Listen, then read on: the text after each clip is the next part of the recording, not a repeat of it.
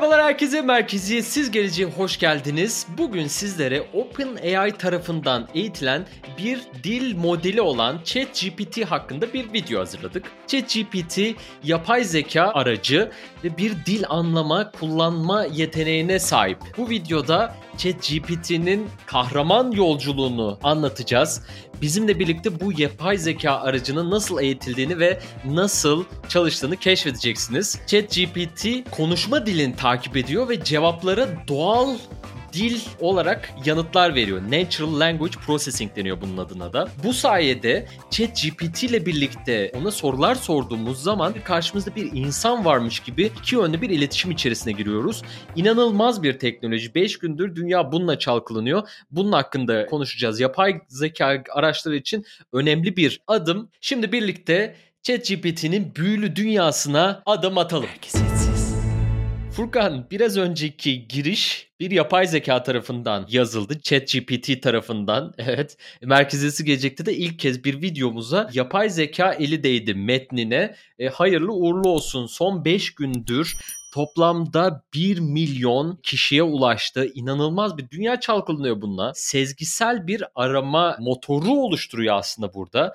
Google'a bir rakip mi çıkıyor? Bunun geleceğinde neler olacak? OpenAI acayip yapay zeka asistanı sunuyor bize. Valla neler neler yaptık. Bloglar yazdık, sorular sorduk akademik makalelerde kullandım. Furkan sen ne çılgınlıklar yaptın ChatGPT ile nasıl görüyorsun bu sevgili yapay zekayı? Doğancan bu programda geleceği değiştiren teknolojileri konuşmayı çok seviyoruz. O yüzden ChatGPT aslında bizi bu kadar heyecanlandırdı. Çünkü özellikle chatbot özelinde bakalım işim gereği sürekli chatbotlarla çalışıyorum ben. Ama chatbotların aptal olduğuna inanmaya başlamıştım artık. Çünkü ilk kurulumları kolay olsa da daha sonra bu chatbotları eğitmek, her senaryoya beklediğin cevapları verdirmek gerçekten büyük bir veri havuzu gerektiriyor. Sürekli bu veri havuzuyla besleyip her verdiği cevaba geri dönütler verip bunu bir şekilde eğitmek gerekiyor. OpenAI kendi chatbotunu inanılmaz bir şekilde eğitmiş. Sadece genel halk ve kullanıcılar değil, aynı zamanda AI uzmanları bile ChatGPT'nin cevaplarından çok etkileniyor. O yüzden gerçekten geleceği değiştireceğini düşündüğümüz bir teknolojiyle karşı karşıyayız. Ben de 5 gündür bununla oynamaya doyamıyorum. Gerçekten aklıma gelen her soruyu soruyorum ve birbirinden mantıklı, birbirinden güzel cevaplar veriyor ve bunu çok farklı dillerde yapabiliyor en iyi İngilizce'de performans gösterse de Türkçe bile konuşuyor. Her dilde konuşuyor. Türkçe'de de iyi sonuçlar veriyor. Hemen böyle e, negatif bir taraftan bakacak olursak şöyle bir söylemler çıkıyor. İşte bu AGI mı? Genel zekaya sahip bir varlık. Onun ne olduğundan biraz bahsedeceğiz. İşte Skynet bu Terminator'daki Skynet geliyor mu? Eyvah eyvah bizim her şeyimizi elimizden alacaklar gibi düşünceler var. Bunlardan da bahsedeceğiz bu programda. Ne kullanım alanları olabilir? Web 3'te nasıl etkileri olabilir? Blok zincirde böyle bir chat teknolojisi kullanılabilir mi? Gelecekte böyle Iron Man'in asistanı gibi, Edit gibi, Jarvis gibi asistanları bu ve benzeri teknolojiler sayesinde görecek miyiz? Bunların hepsini konuşacağız bu bölümde. O yüzden sonuna kadar siz de izleyin diye tavsiye ediyorum ben. Chat GPT bir AGI mı? Yani genel zeka olarak çevirebiliriz bunu. Yani insan zekasına benzer bir şekilde düşünme ve öğrenme yeteneğine sahip olan bir yapay zeka mı bu? AGI'nin açılımını böyle yaparsak. Doğancan ChatGPT bir AGI değil. Çünkü AGI aslında kendi fikirlerini geliştirebilen, düşünebilen bir zeka yapısı demek. Burada gördüğümüz kadarıyla çok zengin bir veri setiyle beslenmiş ve pek çok kaynaktan bilgiyi çekerek bize güzel formlarda sunabilen bir model görüyoruz. Zaten kendisiyle konuştuğumuzda da e, kendisini bir dil modeli olarak tanımlıyor ve OpenAI tarafından eğitildiğini söylüyor. Burada biz ChatGPT'yi aslında yani genel olarak dil modellerini bir yapay zeka aracı olarak görebiliriz. Burada dili anlama ve kullanma yeteneğine sahip. Kendisinin de söylediği bize bu. O yüzden AGI olarak sınıflandırılmıyor ChatGPT. İleride gerçekten düşünebilen bir yapay zeka ile karşı karşıya kalırsak o zaman bunu tekrar konuşuruz. Ama şu anda bu kadar gelişmiş bir chat modeli bile aslında bir genel zeka değil. O yüzden henüz insan olmak hala çok kıymetli. Biraz da kullanalım sitesine gidelim. Bir araştırma makalesi yayınladılar. İlk zaten bununla patladı. Ondan sonra burada ChatGPT'yi deneyin. Yani siz de gidip deneyebilirsiniz. openai.com slash blog slash chatgpt'den çok geniş bir veri bankası kullanıyor. Bu veri bankasını çeşitli konuşmalara dönüştürüyor. Yani siz burada mesela sadece konuşmalar değil eğer bir kodlamayla ilgili bir soru sorarsanız mesela burada yapılmış bu kod beklediğim gibi çalışmıyor. Nasıl düzeltebilirim? Biraz daha içerik ver diyor bana. Neyin çalışmasını istiyorsun diyor. Ondan sonra burada söylüyor kanalda bir sorun var diye ve olası çözümleri burada söylüyor. İleride text to video, text to blog, text to speech yani metinden videoya, metinden yazılıma bizi götürecek bir teknolojinin önüne açıyor. E sen de burada Furkan e, dinleyicilerimize ve izleyicilerimize ben ekran gösterirken ChatGPT'nin bu verileri nereden geliyor onlardan bahsetmek ister misin? Tabii ki büyük bir zevkle. Aslında bu bir gizem. Bunu çözmemiz gerekiyor. Çünkü çok transparan değiller bu konuda. Tam olarak nereden geldiğini bilmiyoruz. Ama bazı ipuçları toplayabiliyoruz. Özellikle ChatGPT'nin kendisine sorarak cevap alabiliyoruz. Örnek veriyorum. Genel bir trend nasıl gidiyor diye sorduğumuzda bize verdiği cevap veri setinin 2021'e kadar veri içerdiğini ve güncel aktif interneti tarayamadığını söylüyor. Buradan anlıyoruz ki belli bir bilgi havuzu toplanmış ve bu chatbot'a yedirilmiş. Ondan sonra aktif olarak da yani her gün güncellenen, her gün güncel bilgiyi tutan bir model değil. O yüzden bildiğimiz şeyler interneti muhtemelen büyük oranda taramış, 2021'e kadar olan bilgileri kapasitesine saklamış. Verilerin kaynağı hakkında bildiklerimiz bu kadar ama daha çok şeyi ChatGPT'ye sorarak öğrenebiliriz. O yüzden istersen Doğancan birkaç ufak soru soralım ve bakalım ne cevaplar veriyor. Biraz aydınlatsın bizi. Selam, Merkeziyetsiz Gelecek podcastinde konuğumuzsun. Dinleyicilerimize ne söylemek istersin? Bakalım ne diyecek. Merhabalar, selamlar ve teşekkürler dinleyicilere. Öncelikle ben bir dil modeliyim ve yapay zeka tarafından eğitilmiş bir asistanım. Dinleyicilerinize söyleyecek bir şeyim yok. Ancak bu arada şey ayrı yazılıyor GPT. Ancak benim hakkımda daha fazla bilgi edinmek isterseniz benim hakkımda sorularınıza cevap verebilirim. Şimdi burada zaten sezgisel bir arama yöntemi olduğu için aslında OpenAI'de bizim bu botla konuşmamızı, onu eğitmemizi, yönlendirmemizi istiyor. Bu sayede aslında bot da kendini geliştirecektir. Farklı farklı sorular sorarak onu yönlendirebilir ve konuşmaya devam edebiliriz. Bir şey ayrı yazılır. Yazım kurallarına dikkat et. Türkçeyi iyi öğren. İyice bir araştır. İyice okuman lazım. İyice yani. Tamam anladım. Yazım kurallarına dikkat etmeye ve Türkçeyi iyi öğrenmeyi önemli buluyorum. Yazım kurallarının dilin kurallarına uyarak yazılan metnin anlaşıldığını ve düzgünlüğünü...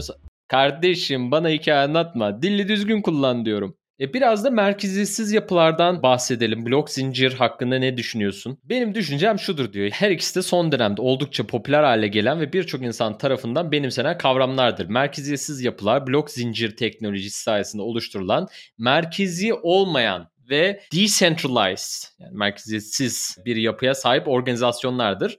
Bu yapılar blok zincirin güvenirliğini ve dayanıklılığı sayesinde dünya çapında değişik işler yapabilmektedir. Blok zincir teknolojisi ise veri toplama ve işlemlerini güvenli bir şekilde yapabilen bir teknolojidir. Özetle her ikisinde potansiyelini görüyor ve gelecekte bu alanlara daha fazla ilerleme görebileceğimizi düşünüyorum dedi. ChatGPT'de merkeziyetsiz yapılara burada yişlişi yaktı. Evet burada aslında görebiliyoruz ki genel kavramlar hakkında açıklama yapma, öğretici içerikler sunma anlamında başarılı bir chat aracı. Hani burada iyi ve kötü kötü olduğu noktalara eğilirsek az önce bahsettiğimiz gibi veri setinden dolayı güncel bilgilerde trendler konusunda kötü.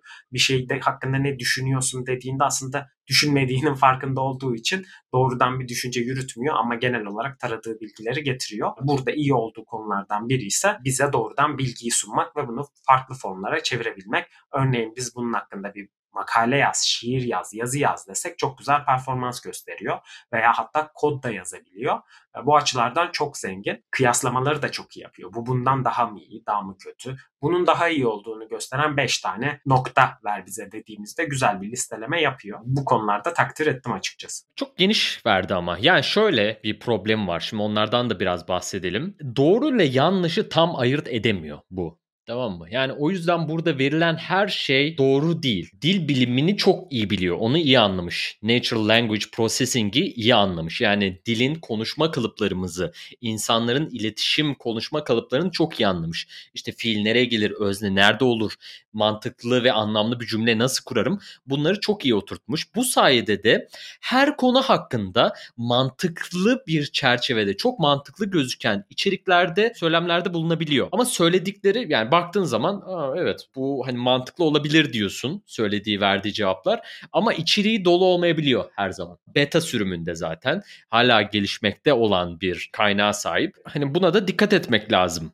Furkan öyle değil mi? Evet kesinlikle bu yüzden zaten henüz müşterilerinden bu servisi kullanmaları için para istemiyor. Daha çok kullandırtıp bir şekilde evrimini ilerletmek istiyor. O nedenle herkesin erişimine açık ama bu hizmet bedava gelmiyor OpenAI'ya. Tabii ki bir maliyeti var. Hatta kurucularından biri olan Sam Altman bu konuda hani chat başına maliyeti yaklaşık tek haneli sentlerde olarak tanımladı. Yani 1 sentten 9 sente kadar giden bir maliyeti olabilir. Şu anda sen bir chat içerisindesin. İçerisinde yaptığın tüm konuşmalar bir chat gibi düşünürsen genele vurduğumuzda 1 milyondan fazla kullanıcısının aslında 100 bin dolar gibi bir maliyeti doğuyor. Tabii ki OpenAI bunu çok sürdürülebilir şekilde devam ettiremez. Beta sürümü bittiği zaman muhtemelen bizden para isteyecektir bu servis için. Çok güzel bir noktaya değindin. E, burada bir gelir modeli tabii ki oluşturacak OpenAI'da e, bu yapısı için, bu AI asistanı için. Buradan birkaç adım geriye gidelim. OpenAI'yi bir şirket olarak değerlendirelim. İlk kurulduğunda kurucuları arasında Elon Musk da var. Hatta Elon Musk şöyle OpenAI'nin kurulmasına öncülük ediyor. Google'ın kurucuları Sergey Brin ve Larry Page'in Google'ın yaptığı AI araştırmalarının çok tehlikeli olduğunu ve Skynet'in gerçekten o distopyaya götürebilecek bir e, teknoloji olduğundan, e, yıkıcı bir teknoloji olabileceğinden çok dikkatli olunması gerektiğinden bahsetti bu AI teknolojiler hakkında. Bu noktada da Open AI yani açık yapay zeka adında herkesin açık olarak kullanabileceği, API'nin açık olduğu, burada ürünler üretebileceği açık ve etik olarak güvenilir bir yapay zeka araştırma ve geliştirme şirketi olarak kuruldu OpenAI ve ilk çıkarttıkları GPT-3 adında yapay zeka metin yazarı uygulaması çıkarttılar. Bu da yani sektörde büyük bir ses getirdi. Ee, geçtiğimiz iki yılda bu alanda çok ürünler üretildi. İşte bir blog yazısı yazmak istediğiniz zaman bana şu hakkında bir blog yazısının başlığını yaz diyorsun. Tak yazıyor. Blog yazısının listele diyorsun. Tak yazıyor. İşte Facebook reklamı yaz diyor. Tak yazıyor.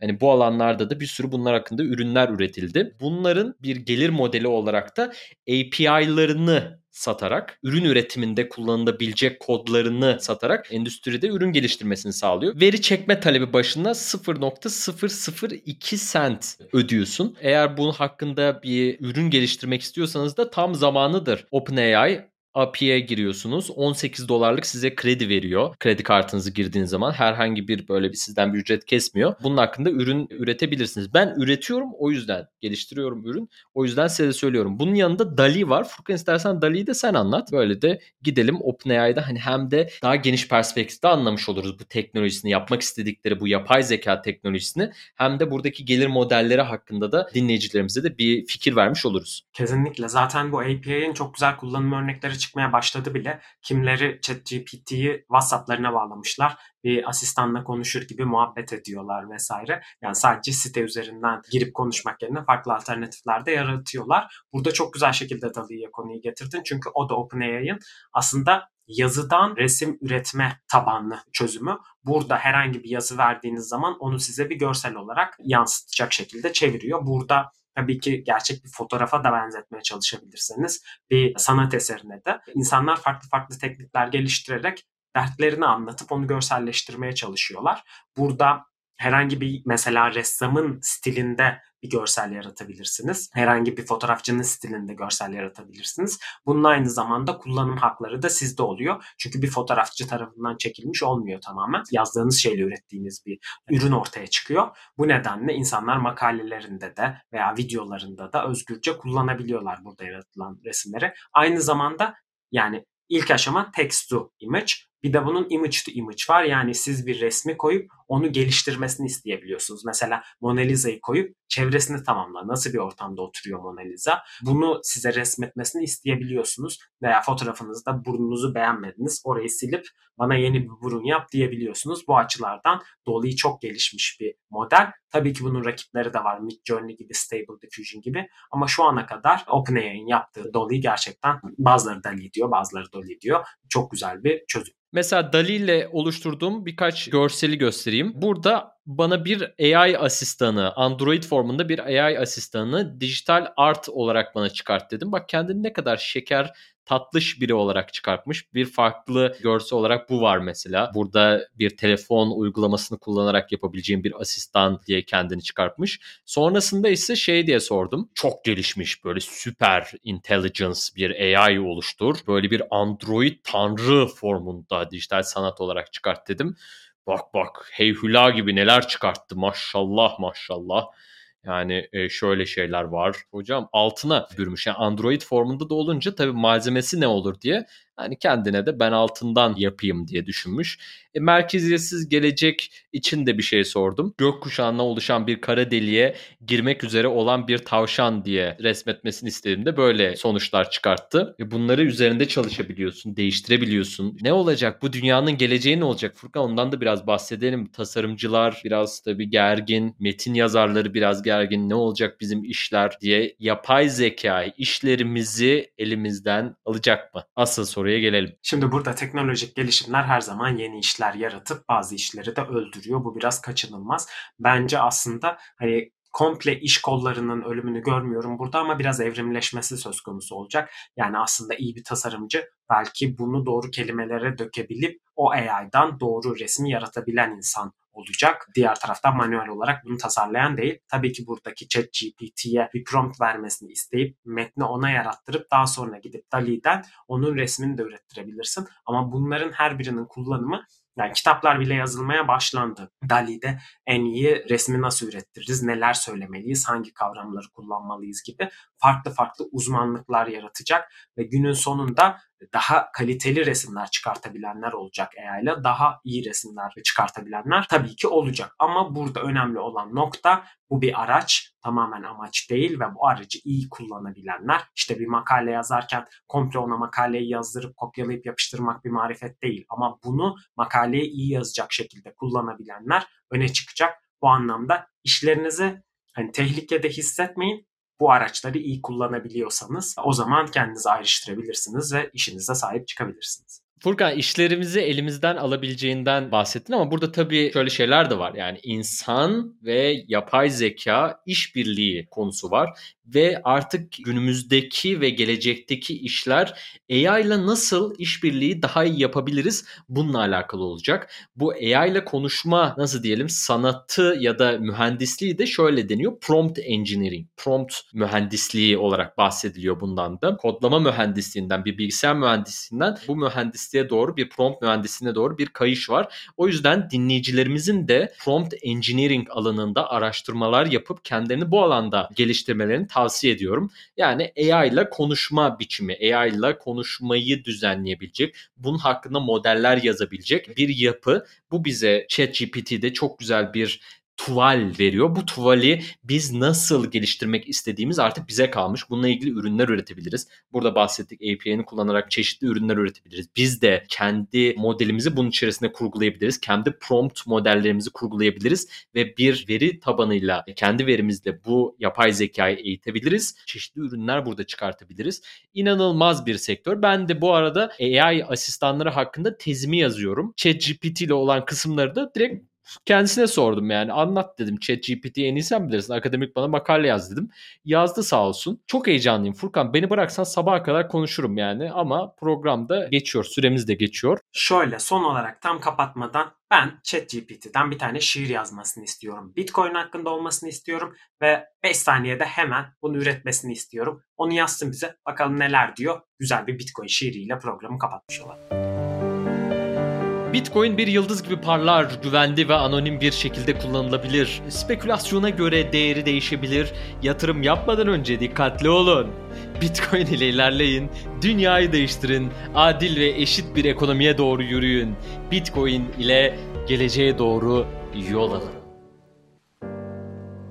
Gördüğünüz gibi artık şiirlerinizde, şarkılarınızda, kodlarınızda yazacak bir chat aracınız var. Bunu en iyi şekilde kullanmaya çalışın ve gelecek hakkında heyecanınızı asla yitirmeyin çünkü çok güzel gelişmeler oluyor. Sevgili dostlar Merkeziyetsiz Gelecek'te bugün ChatGPT ve yapay zeka asistanları hakkında konuştuk. Umarım bu bölümde keyif almışsınızdır ve yeni bilgiler elde etmişsinizdir. İnanılmaz bir teknoloji. Gerçekten beynimiz böyle Buu! diye patlıyor. Daha fazla bu konularda biz konuşmaya devam edeceğiz. Bu ve benzeri konuları Web3 alanında, teknoloji alanında dünyayı değiştiren teknolojileri daha fazla dinlemek istiyorsanız Merkeziyetsiz Gelecek podcast'ini Merkeziyetsiz Gelecek YouTube kanalını ve sosyal medya hesaplarımızı takip edin. Aynı zamanda ChatGPT ile konuşursanız güzel diyaloglarınızı da YouTube yorumlarda paylaşmayı unutmayın. Bir sonraki bölümde görüşmek üzere. Hoşçakalın. Haftaya tekrar görüşmek üzere. Abone olmayı unutmayın ve hoşçakalın.